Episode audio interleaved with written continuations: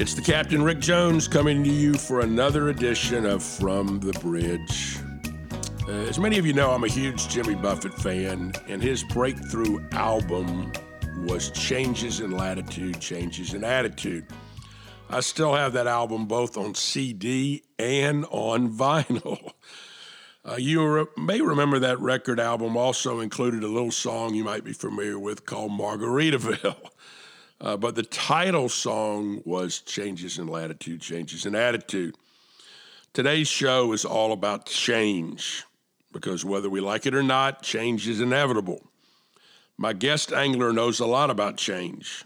Gordon Whitener has reinvented himself and his businesses multiple times in the past and continues to do so.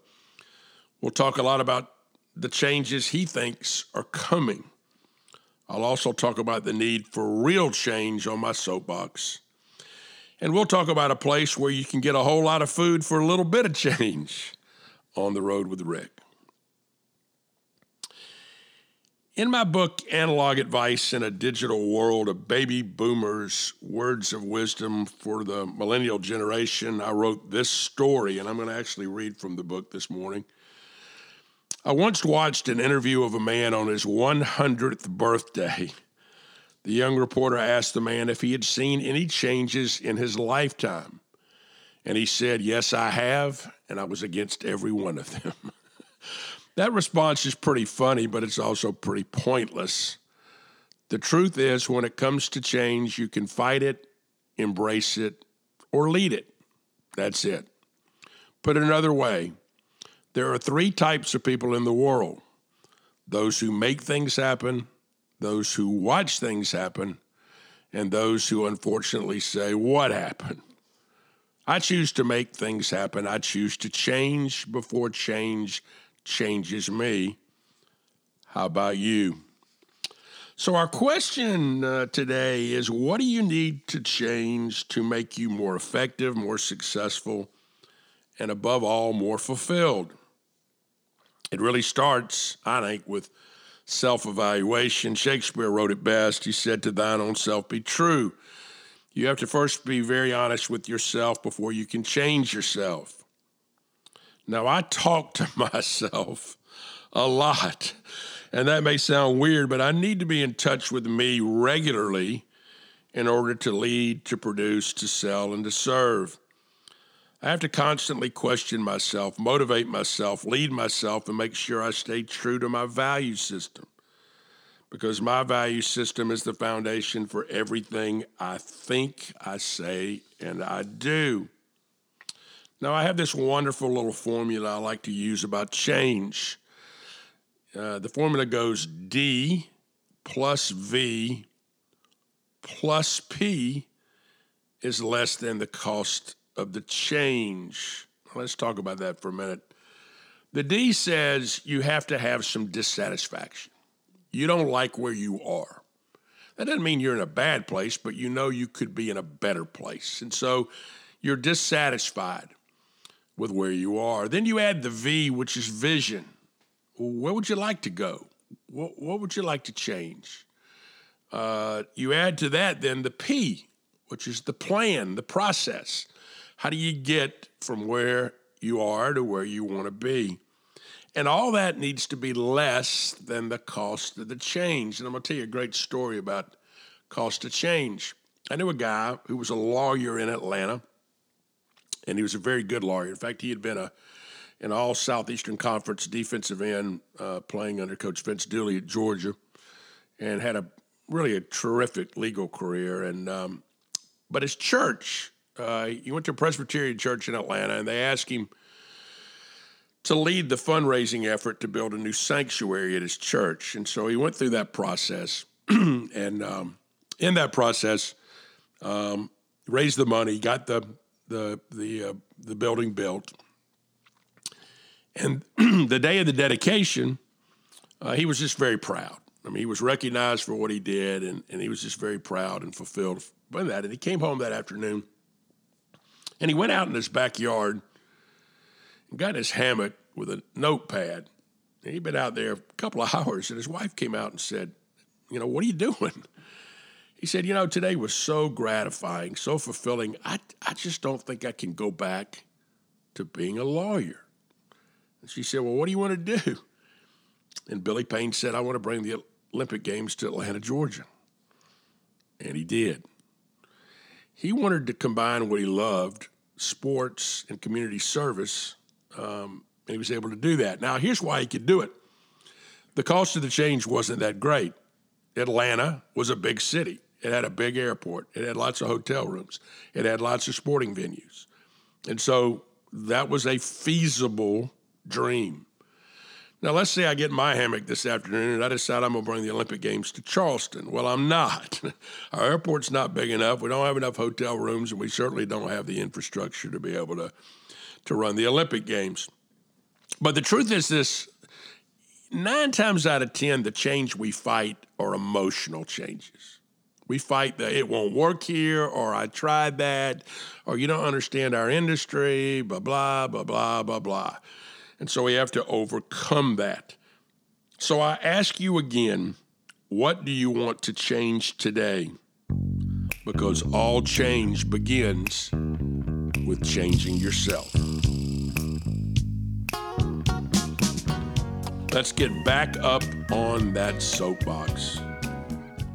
In nineteen sixty-three, Sam Cooke, the great soul singer, wrote and recorded a song called A Change is Going to Come, a song which became, became an anthem for the civil rights movement in America. And yes, as we've discussed so far today, in every facet of life, change is going to come. But for many Americans, change has not come fast enough or far enough. Our ongoing racial strife leads me to believe that what we've tried to do and continue trying to do simply is not working. We passed the Civil Rights Act in nineteen sixty-four, declaring war on both inequality and poverty. That's nearly sixty years ago. So how's that worked out? Einstein said insanity is doing the same things over and over again, hoping for different results. Maybe it's time for some fresh thinking, and I mean totally fresh thinking, because what we are doing now and have been doing for over half a century is not working.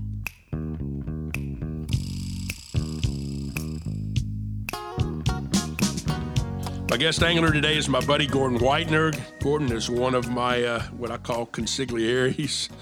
He's a guy who I seek out for advice and counsel on a regular basis. He's had a brilliant career by reinventing not only himself, but whole industries. Gordon is currently the president of the Whitener Company, which invests in numerous companies. We're going to look at his career and then ask for his opinions about the future, both near and far. Let's welcome my pal, Gordon Whitener, to the bridge.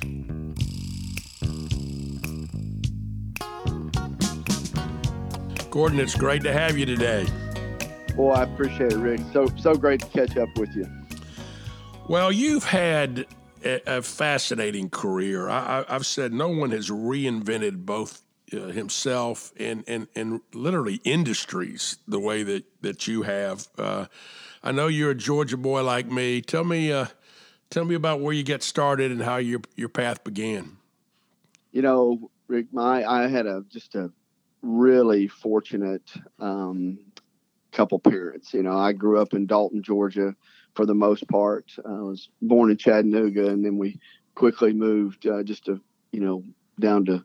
down to Dalton, um, where my dad really kind of started his entrepreneurial life, and and um, just just so fortunate to to grow up with with a loving family. I had you know great brother and sister that were quite a bit older than me, so I'm pretty certain I was a surprise. Um, although my parents never said that, but I was um, you know just just fantastic. Came up through Dalton Public Schools. Um, you know, had a great athletic programs. Dalton has a long history of of tremendous sports. So I was a free sport guy, you know, played played football, baseball, and and ran track, and um, was fortunate enough out of um, out of high school to signed a baseball scholarship to University of Tennessee and came to Tennessee and really played horribly and was terrible. And, and they uh, unceremoniously cut me. Um, and I, my real goal at that time, really since I was probably in, in eighth grade, was to be a college football coach. And so when I got cut from the baseball team, fortunately, Coach Majors and his staff hired me, and and I worked my way through college working for them, and just a, an incredible experience. Um, well, Coach Majors know, recently passed away, and, um, you know, his daddy, Shirley Majors, was um, an amazing football coach for decades at Sewanee at the University of the South. And when I went to Sewanee as an assistant basketball coach under Jerry Waters, it was Coach Majors' last year. Uh, coaching, and he was really, really good to me. So it's interesting how the Majors family intersected both of our lives. Well, and so many lives. I mean, you know, between all the brothers, um, you know, in fact, you know, when, when and we'll get to that, but when we shot the, the movie here in Tennessee with Burt Reynolds, his final film, um, he came out to, to see Bert at the set because Joe Majors and he played together at Florida State. And so it's just, you know, when you talk about the Majors, it's just really amazing. And, and while we're talking about him, literally two weeks before he passed, it was his eighty-fifth birthday. And, and I had texted him just to say, happy birthday, coach. And, and he called me like within an hour right back. And, and he had this, uh, particularly later in life, had this incredible Um, ability to just make you feel good. And he, you know, thanked me for, you know, all these contributions that he, he said I made to the program, which I didn't feel like I made any of them, but he made me, he made me feel good. And that, and he was very good at that. And, and uh, it was just, it was just pretty cool. But um, I think people anyway, forget, so, people forget what a great player he was. I, oh, mean, I think he, I think he should have won the Heisman Trophy. I think he yeah, finished absolutely. second, but he, no, you know, he, there was such a prejudice yeah. against the South.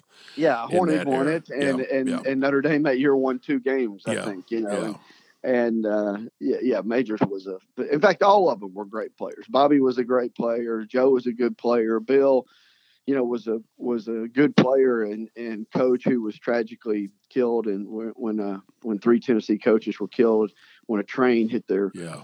car here in Knoxville. And, and just so, um, yeah, it was an amazing family.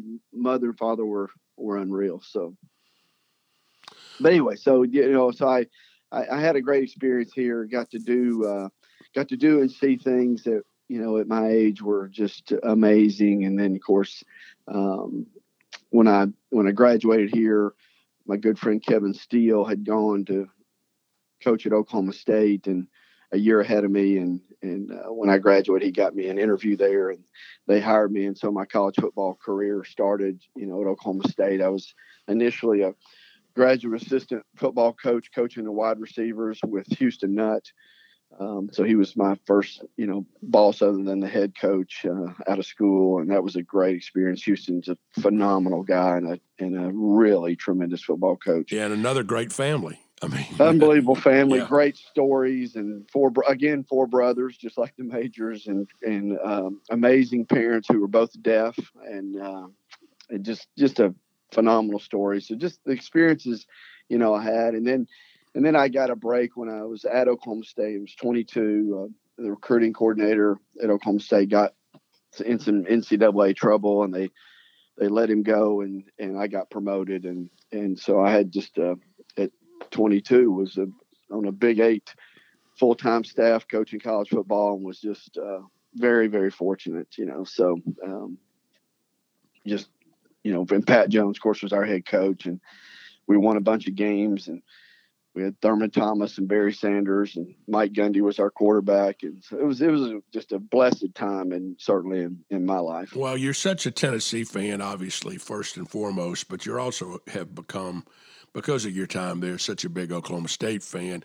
Did did you meet Boone Pickens during that era, or was that later in your career? You know, I really met him later. He, you know, at that time, Boone was was not really uh, heavily involved in, certainly in football and all that. He was he he had really started his his entry into really athletics was through the golf program and Mike Holder's just unbelievable run as the head golf coach at, at Oklahoma State. And he, he got Boone and a, and a bunch of other really great Oklahoma State alumni involved in the golf program. And that was, that was really the front porch for lots of people to come in, you know, that have, have turned out to be amazing donors to Oklahoma State. That's really, that was the, that was their entry point, you know? So I met Boone, you know, later, but, um, but anyways, get sort of to continue on. So I was, you know, living my life's dream, coaching, you know, at Oklahoma State. And um, because I'm from Dalton, you know, uh, the, our athletic director said, hey, you, you know, we need some free carpet, you know, or at least we need a deal. Can you go, can you go find us some lot? Look, I grew, even though I grew up there, I had no idea even where to start. And, but my search led me to, uh, to a guy named Charlie Idol.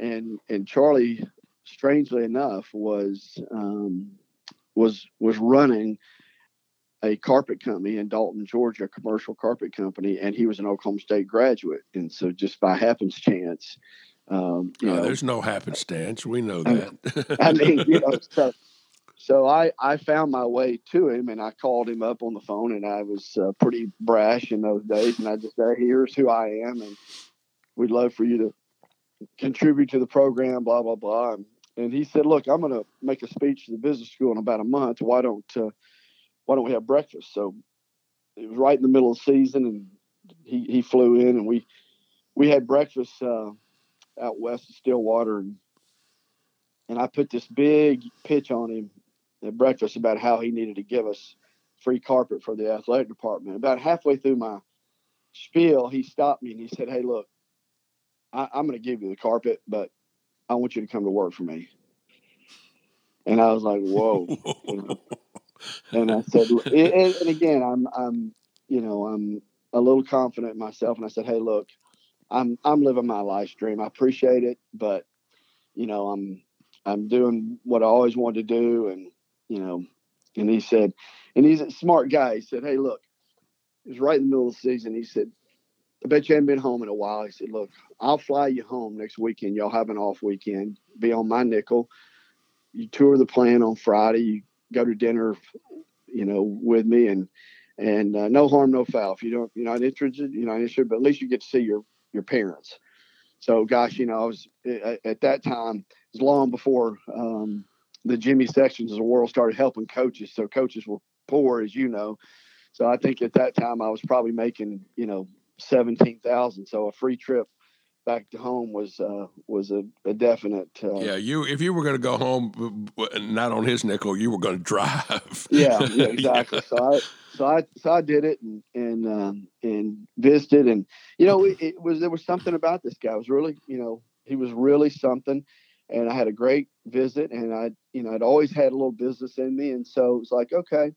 But I was right in the middle of the season, and I'm recruiting coordinator. So I, you know, I said, I told him, I said, look, I can't even think about this until, you know, mid February, late February, date, yeah, yeah, yeah, after signing day. So, so life went on. I was, you know, um, doing my thing, and and as the season ends, you know, he's still staying in touch with me, and I'm, and there's something about him, you know, that just keeps drawing me to him, his leadership, you know, characteristics, and and and, it, and right when this everything was. Kind of the season was coming to a close and recruiting was coming to a close, the recruiting coordinator job at Tennessee comes open. And, and Philip Fulmer, you know, was an assistant to Coach Majors at the time. And he called me and, and just said, hey, you know, come home. We'd love to talk. Well, we'd yeah. love to talk to you about it. And then strangely enough, Larry Marmee, who I'd worked, you know, for at Tennessee under Coach Majors, um, you know, he, he had just gotten the head coaching job at Arizona State. He actually came and spent the night with me in Stillwater and, and, um, and said, hey, you know, you might want to think about coming to Arizona State. And so I'm right now, you know, I'm, I'm at this point, I'm twenty-three and, and, you know, just like, you know, there's, I'm looking at three different opportunities in college football, but there's this, this, this thing sitting out there with this guy, Charlie Idol. I mean, there's just something about this guy. And so I was so torn, and I felt like, look, I can't, you know, even if Tennessee offered me something, I don't know that, you know, I could leave Pat Jones at Oklahoma State, who took a chance on me when I was twenty-two. You know, do I want to do that. So to make a very long story short, I, I, you know, labored over the decision, and finally it, it just said, you know what, I'm gonna, I'm, I'm gonna go follow this guy, Charlie Idol, and it ended up being a, you know, just a tremendous um, decision for me. I, Charlie and I were together for twelve years, two different companies. Um, I kind of started out in sales and worked my way up to sort of his number two, and and the the first six years we were at a company called Collins and Aikman, which was a just a dramatic turnaround, and and I, like I said, worked myself up to sort of his number two guy, and and then we got hired away by a company called Interface, and for the next six years we we turned that company around. And the last five of that, I led a group of uh, called Interface America, which is, you know, a very large company, seven hundred fifty million or so, four thousand employees, and we had a historic run there, and and I just, it was phenomenal. And then I, I learned a, a real valuable lesson. You know, Charlie and the chairman founder kind of got into it over the d- future of the company, and he and Charlie split ways. And so I, you know, here's a guy that I sort of based my whole career around, and he's gone. And so I agreed to stay for about five months with, um, you know, in, in, a, in a transition, because I knew this guy was going to want, you know, he knew I was tied to Charlie and knew he was going to want his own thing. They were great to me, and I stayed. And in, in literally December of ninety-nine, um, I sort of decided uh, with them that we're, that I was done, you know, with corporate America for a while, and literally had no idea, you know, what in the world I was going to do. And so I'm sitting in, uh, at that time, Cartersville, Georgia. Um, Susie and I just built our dream home on a ranch in Rockmart, Georgia. And, and, uh, and so we just, I'm sitting there, you know, and some guys came to me and said, this rodeo association's going broke. And if you, if you probably, if you just take over some of the bills, you can just, you know, if you want, if you had some interest. And I'd always had a real love of the West and been infatuated with cowboys and the whole thing, John Wayne. And so we, um, yeah, I just, I said, yeah, let's do it. And so um, that company just turned twenty years old. We, we started a company called United States Cowboy back then. And, and uh, as you know, you, you know, some of the guys that run it for me, and yep. it's, we've had a, you know, a really great run in rodeo and, and just the Western marketing and media, and, you know, been tremendous. And so that was, you know, so that, you know, at that point was a, was a, obviously a, you know, a, a wild left turn, because here I was literally a C E O of a, of a very large company in a public company. Um, and then I literally walked across the street where I was going to Staples and buying my own paper and pens. And, you know, it was, it was a, a bit of a, you know, a crazy gut check. So. I'm such a rodeo fan. You know, there's, it is such a quintessential American institution.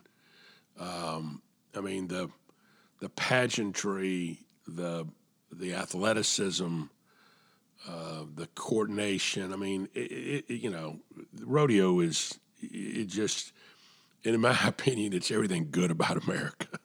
Um, well, it, it, I, the one thing I've, I found several things, you know, in our time there, it, it's one is you just have salt of the earth people, people that are just, I mean, look, you've always got outliers, but by and large, just phenomenal salt of the earth people, and honest and hardworking and driven. But I think the thing that, that really struck me the most is, is how they pulled for each other, even when they were competing against each other. It, it's amazing that, that you'll see a, a barrel race and they're sharing a barrel horse, or a calf roping event, and they're, you know, they're sharing another guy's horse, you know, and who could beat him, you know, and, and he's letting him use his horse, you know, and, and, but that was just, you know, it's pervasive throughout the, the sport and throughout the West. And I think it goes back to helping, you know, with barn raisings, or helping, you know, somebody fix their fence, or sharing vegetables from the garden.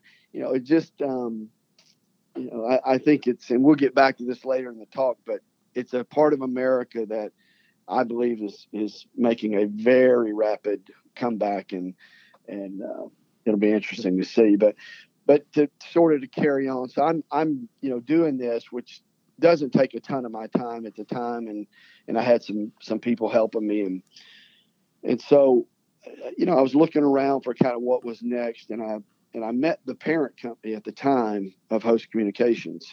And, and basically when I met them, they, they explained to me the company, you know, was in some trouble, had just lost, you know, six and a half million dollars of EBITDA, and, and, and then also lost an N C double A contract, big one. And would I be interested in, you know, moving to Lexington and, and trying to turn it around? And I, and I, you know, I just built this am- amazing home on our dream place. And, but something, you know, just something was inside me said, let's, you know, I'd always kind of dreamed about sports and business, even when uh, those dozen years I was in the carpet industry. So I, so we did it. So Susie and I up and I, I commuted about ten months, um, which was brutal. And then, uh, we moved the family to, to Lexington. And, you know, basically I, I started in October of oh two there. And then, and I think the family moved up sometime in two thousand three. And, you know, it was a, it was a really great experience, Rick. You know, had um, met a lot of incredible people, had a very solid top team. I mean, it was so interesting because when we'd gone through the other through a couple of turnarounds in the carpet industry, we really had wiped out a lot of people and brought in our own team. And, you know, but when I went to Host, I I'd sort of made up my mind that that I that I really wanted to work with with who was there. So I hardly brought any anybody new in, very few, and just tried to make it work with with everybody that was there. And, and it was a great experience. We had we had a lot of a lot of fun, and it worked hard, and it was, you know, difficult because of the situation the company was in, but. You know, I was very proud of the work work we did there. And and really in the summer of oh five, we came to a very difficult decision. And that and the company still has, you know, had some rough roads ahead. And we had really two main businesses. One was one was the obviously the media rights business for colleges, which was challenging. And then we had uh, the event business. So we had we owned you know, the N B A Hoop It Up and Got Milk three on three and some of those. And I felt like that was a strong part of the future of the company because we owned those events. Versus and the rental business. That, versus, yeah, you know, yeah. renting yeah. the college rights. And, yeah. and and to make a very long story short, basically the board and, the board and I did not agree. And, um, and, and, and there were some things that, you know, were going on that I – wasn't aware of capital wise with, with the owners of the company. And so they, you know, basically we, we parted ways in the, in the summer of oh five. And, and as you know, right, right on the heels of that, um, I'd been looking at Action Sports Media, which Paul Allen owned, as a potential add on to Host. And, and when I left Host, I very briefly tried to put a private equity deal together to buy Host to, to, um, you know, to relieve these guys in Atlanta of their, all their financial stuff and, and, you know, put it behind them. But they decided to, to spin out another company of theirs and bolt it on to Host. And, and so it could sort of prop it up. And, and Tom Stoltz came in and did a tremendous job. And, and, uh, he and I really have become great friends as a result of it. And so it was a, you know, it was, it was a good thing for Host. And honestly, it was a good thing for me because we left and, And I uh, took some of my team with me, and we bought Action Sports Media from Paul Allen, as I said, and and we had uh, we owned jumbotrons all throughout the the nation, college football stadiums and, and some basketball stadiums. It was a great business. The company had great contracts, and we were very fortunate. And about about twenty-eight months, we we flipped the company um, to Learfield and, and I S P. At the time to, to Greg Brown and Ben Sutton uh, in a joint venture. They came together and bought the company, and, and our investors had a had a big win, and and management did okay. And so it was uh, you know it was just a a great, you know, part of our career, and and, and sort of a a nice um, cherry on top for the college sports business at the time. And so, uh, you know, I, I find that um, a lot of times leaders don't know when when to pull the trigger.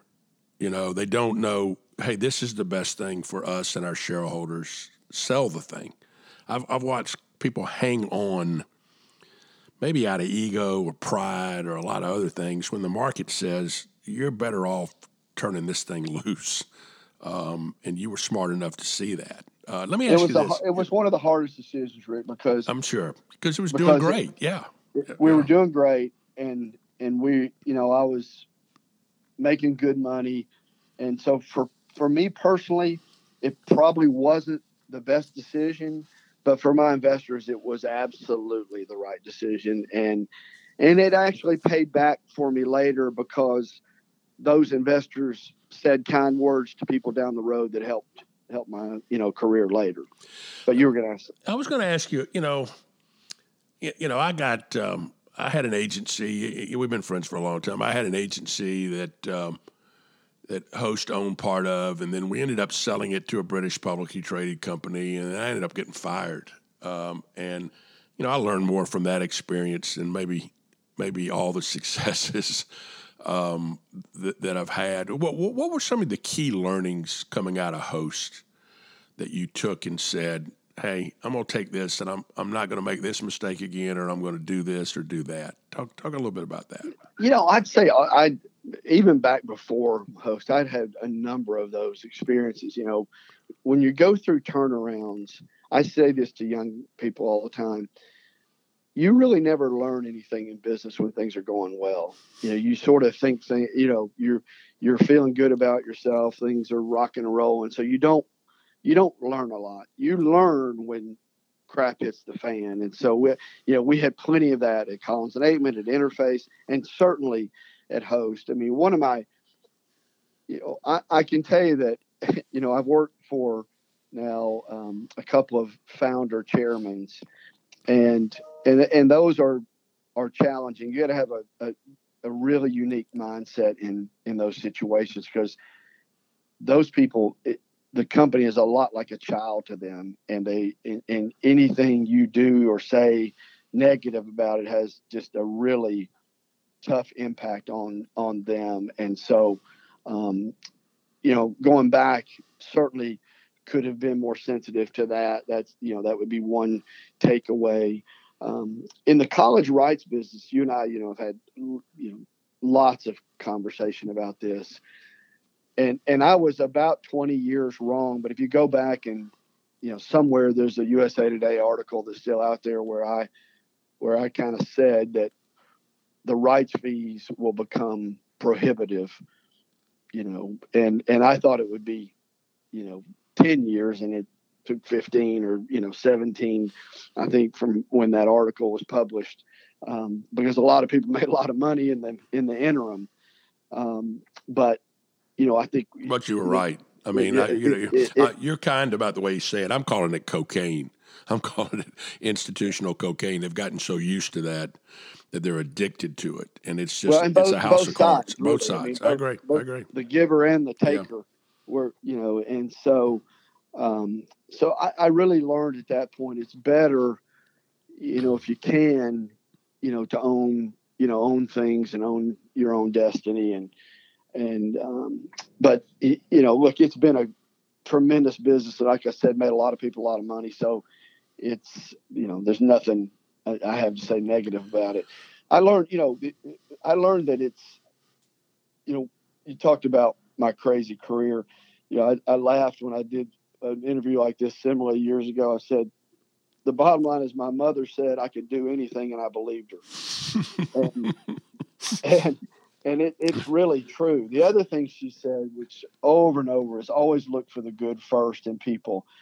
And so when I went to to Host, I, as I said, I, I decided that I wasn't going to, to overhaul the team. I was going to work with, with whoever was there, and just, you know, try to be a coach. And, and I, and I really probably enjoyed that as much as anything really that I've ever done. I mean, working with those people through that time, those difficulties really made it, made it special for me. And so I, you know, my, I'm a glass half full, as you know, kind of guy. And I just, it was a great experience, even though it didn't end, you know, the way I had, had hoped or even wanted it to, you know, it's, it, it was a great experience.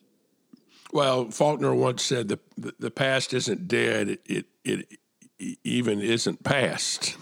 Yeah. I'm not sure that we've written the last chapter of the multimedia rights business and all that, and your engagement with that. I think, I, I still think there's some things ahead. Um, you know, I like the fact that there were people at Host that you worked with that, that you later brought along with some other ventures. I, I, one of the things, one of the most creative things that I, I've seen anybody do that y'all did was the Wrangler Network. Um, Talk about that. That that is such a breakthrough concept. Uh, well, again, the, the, again, you well, might be ten years early. well, well, so we were certainly early, but you know, one of the in our twenty-year history in the rodeo business, we we've, we've done really everything. We started out, you know, was putting on our own rodeos and being our own sanctioning body throughout the Southeast, and so we did all kind of crazy things. And we intersected with, with your company back then as we were putting on rodeos at NASCAR races, which was, um, which my wife would say was wildly expensive, and she'd be right. But it was also, um, it was also a way, it was really kind of our first, and certainly my first chance to make a name for ourselves in sports. And, and it, as time went on, we, we've done everything in this particular business to, from running, you know, putting our own on our rodeos, running the media for the Professional Rodeo Cowboys Association, running their Extreme Bulls tour, um, just, you know, all kind of things. And, and it really became to a point where television was was not sustainable for rodeo, in our opinion, at the time. And this is about six years ago when we came to this conclusion. We were, you know, it, the production costs were high. There was no more rights fees because the big sports had sucked them up.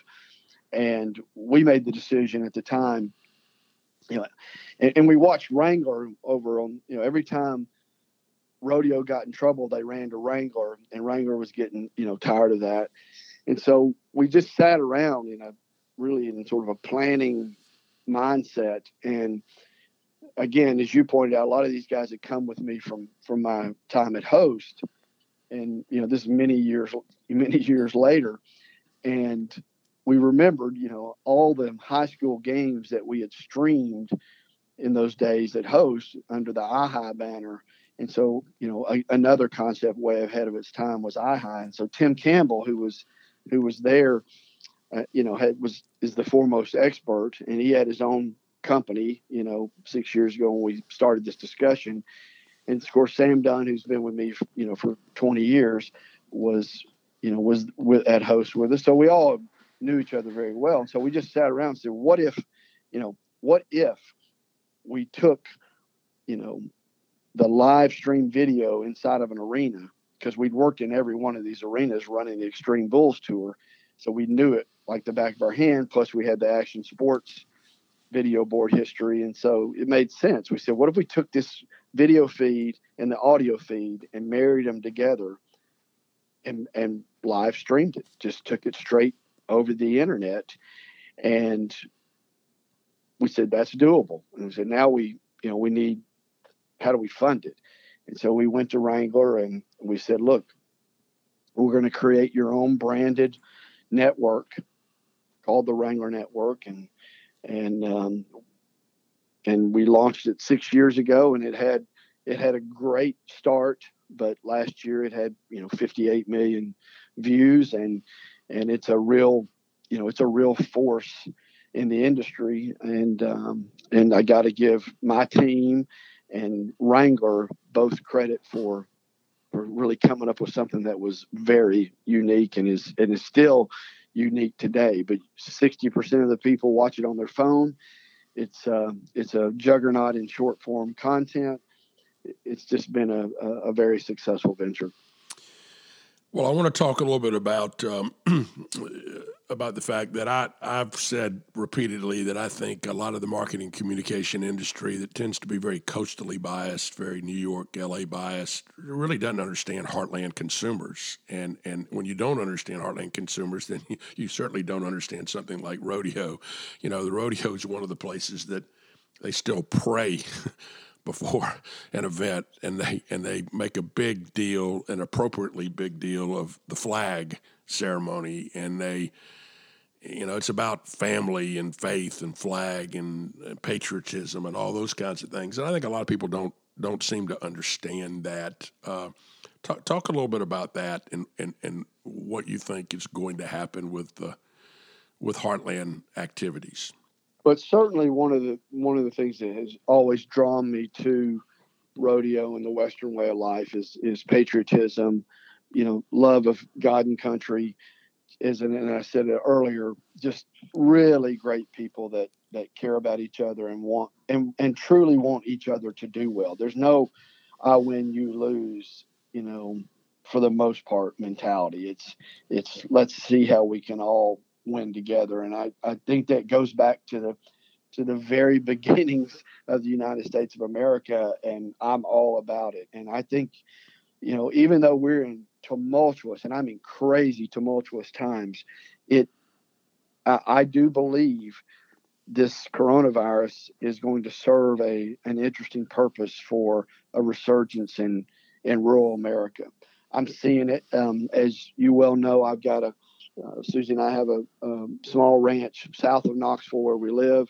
We don't live on the ranch, but we're but we're looking hard at it now because of all that's happened. And I think this rush to downtown and living in, in cramped quarters, I think is is is going to see a, a bit of a reversal. Uh, I think you know you're going to people have um, I think have enjoyed for the most part and get to know their families again, not traveling as much. Um, uh, and while you and I have missed travel because we because we happen to be two people that, that enjoy getting out and seeing people and, and communicating, but we've we've also talked about it and we and we've enjoyed the peace of being home and, and getting to, you know, really getting to see things and be with our families like we haven't before. So I, I think we're gonna see a drastic change in that. We um, we we did a recent show on on f- focused on the outdoors, and you know we've seen hunting and fishing licenses go through the roof. We're seeing more yes. people buy tents and R Vs, and yeah, I, I really do believe you're going to see. I think it woke a lot of people up. I think it woke a, a lot of young people up that said, I do too. You know, this is and crazy. I think you're, what, what, yeah, what, what, what, I think you're yeah. going to see people grow, grow their own food. You're yeah. going to see people pay pay very close attention to, you know. Um, to what they spend their money on. Well, I mean, it, it's, I think it's a revolutionary time in many ways, not just, not just, um, you know, for the election and things like that. I mean, just down to the, how am I going to live my life revolution is, is going to be very, very different. I mean, I, you know, and, and look, I have five children, you know, you've got children that are, we all, we, you and I have similar ages.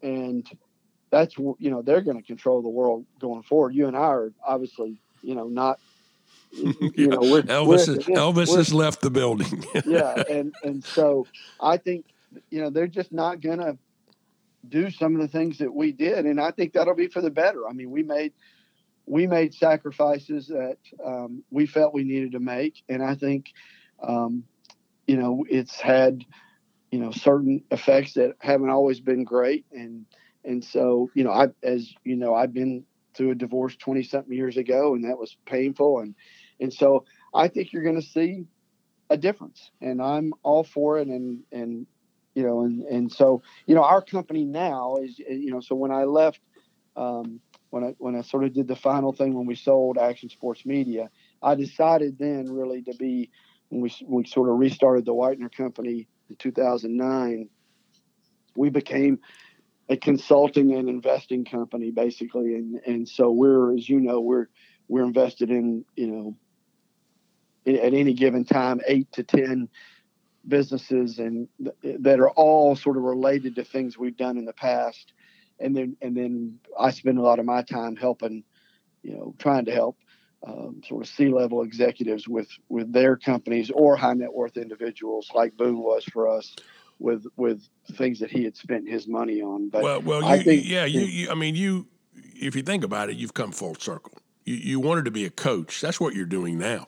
I mean, I mean, you're coaching, you're coaching businesses and executives and key people into, you know, how to maximize what they do. Uh, talk. You, you mentioned Boone Pickens. We talked about him earlier. Um, boy, you talk about a larger-than-life character.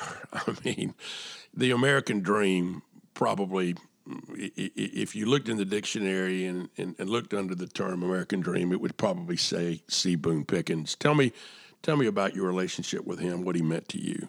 You know, I, it was, um, gosh, it's hard for me to talk about it without getting emotional. He was such an impact. He had such an impact on on my life and my family. Again, I got to thank Mike Holder at Oklahoma State for really putting us together. When I sold Action Sports Media, I really wasn't sure what I was going to do. I knew I wanted to just kind of keep it small, do my own thing. So he, he, um, I called Boone, who I'd met, you know, numerous times and been with numerous times around, you know, everything from football to golf to politics, whatever. So I'm down, I went down to see him and he said, you know, what are you going to do? And I said, well, I'm not really sure. And he said, he said, well, look, I've, I invested in about half a dozen businesses that I have no idea what they are or why I did it. Would you just caretake them? And so we had, you know, ten good years of just working really throughout all the different companies that he was invested in or owned a piece of, and just being uh, part of his, his leadership team, which was, um, which was just amazing. Boone, you know, was the ultimate entrepreneur. He started out at, at, uh, Phillips Petroleum and just, just could not get comfortable with the, the corporate, uh, lifestyle and, um, kind of, kind of where I got at a certain point at the end of yeah, my y'all, time. Y'all are at, both cowboys. At, at, yep, at Interface. Yep, and, yep. and he, he just, you know, he went out and started his own gig in the oil business and, and, you know, grew it into just uh, an unbelievable empire. And, and, and look, and he, and he sort of got sideways at one point with the company he built and shareholders and board. And so he left and started his own thing again, really late, you know, older than you and I are. And he, yeah. in fact, he made more money in his life after seventy than he made his whole career, which is, is hope for us all that are old.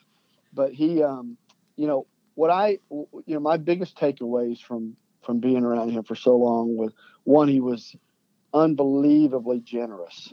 Um, you know, he, he, he, there are hospitals all throughout Texas that, you know, really wouldn't be in the shape they're in without Boone Pickens. I mean, there's a fifty million dollars cancer building at M D Anderson in his name, U T Southwest Medical Center, Baylor Hospital. He, you know, he gave, he, he gave away a billion dollars, a billion dollars, gave it away.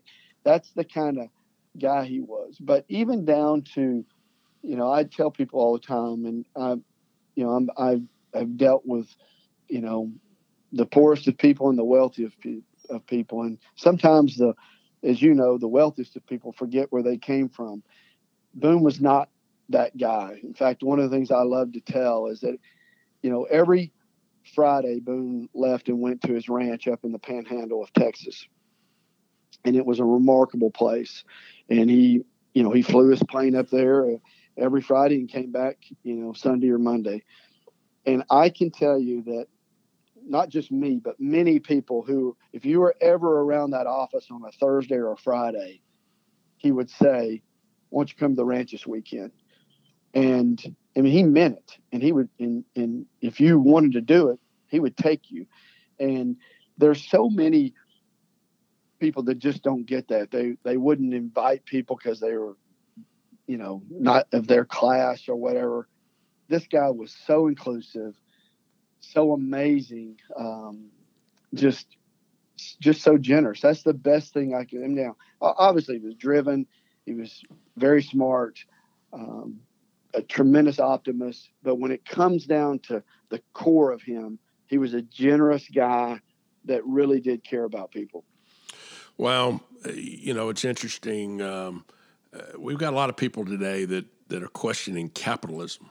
Uh, and and and he was the best of capitalism. You know, no doubt. You, you can't give a billion dollars away unless you make more than a billion dollars. Yeah. I mean, I mean, the key is, you know, the, I always say this: compassion, uh, capitalism without compassion, or in in, in my case, I say uh, capitalism without Christ is it can be a sin. But he he, yeah. he he walked the talk. I mean, he he he did. He, he did. I mean, every day and. and was pretty special. We we got just a few more minutes. So I want you to look yeah. into crystal ball. You know, here we're, we're here in, in, in you know in July with uh, um, it's still in the middle of this coronavirus thing. We we we don't know what's going to happen, but but look look and tell me what you think is going to happen, especially in college athletics.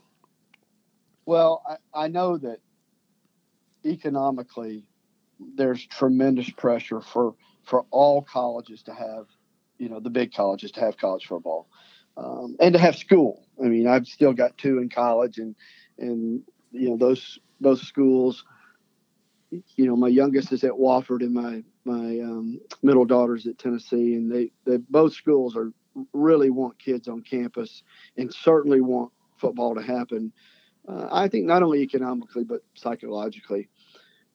And I, and I know, and I'm proud of particularly this, you know, the conference commissioners have by and large bitten their tongue and not tried to be, you know, um, have too many, I guess, predictions, but it, because time is our friend in this, in this situation, just to see, to see what happens. So I believe we will have college football. I believe that, that they will do their best to have as many fans in the stand as, you know, as is safe. I certainly think you're going to see, you know, mask around for a long time, sanitizer around for a long time. I mean, even if, Rick, if a, if a vaccine was created tomorrow, there are many people that won't take it. You know, they're yeah. afraid of yeah. vaccines. And yeah. so even though we might get one, I think we're going to be dealing with this particular thing for a while. And the truth is, we're not going to know really about this virus for years. What really, I mean, why does it affect one person, not another? So I, I think we're just going to have to go forward in a very cautious and, and ambitious way, and hopefully have a very strong and profitable college football season, because it's very important to the, to the fabric of the country. And, and economically, it's an engine that I'm not sure, you know, we can do without. I'm certain that colleges can't do without, you know, our athletic departments for sure can't do without. Colleges also, you know, would be, you know, would, some of them would be in trouble without it. So um, that's my predictions. We'll have it. It'll be very closely monitored. There are a lot of smart people out there trying to do the right thing to make it as safe as possible. And that's what I think we're, we're looking at. Well, I'm going to, we, we got a lot more we could talk about, and we're, we're a little bit out of time today, but yeah. I want to get you back uh, in the fall. At that point, we'll know where we are, and then we can kind of, I want to talk next time about some long-term predictions, um, you know, both, both about the country and about the state of college sports and about the state of marketing and capitalism in general, because I think these are important things. I will say this: college football can bring us back together like nothing else, and if, if no other reason, I want it to to come back in a big, big way. So, I, listen, pal, I can't thank you enough for being with me today. From I, I the enjoyed bridge. It very much. You thank you, it. and and uh, good luck to you, and I'll see you soon. All right, thanks, buddy. On today's segment of On the Road with Rick, I'm going to break from tradition and actually talk about a chain restaurant, a place where a little bit of change can get you a lot of food. And this one is actually in trouble, having recently filed for bankruptcy protection. I'm talking about my all-time go-to road food classic, the Crystal. What can I say? I love Crystal hamburgers, usually by the sack full. I have a very long relationship with Crystal's. My mom would shop at the Kroger in Belvedere Plaza in Southeast Atlanta, and we'd get to eat Crystal's on grocery day on Saturday. That was such a treat to be able. We didn't eat out much when I was a kid, but we would get Crystals on a on a Saturday. Later, when I was in uh, when I was a college basketball coach at Sewanee, I, I knew virtually every Crystal location between Atlanta and Mont Eagle Mountain. Mo- most were open late night, and some were even open twenty-four hours. Um, it's really easy to drive and eat those two-bite hamburgers. You can hold one in one hand and hold the steering wheel in the other. I also like their chili pups and their corn pups, but mostly I love those Crystal hamburgers. I hope the Crystal can stay alive because I'd sure miss them on the road with Rick. That's today's show. I hope to see you back with us next week from the bridge.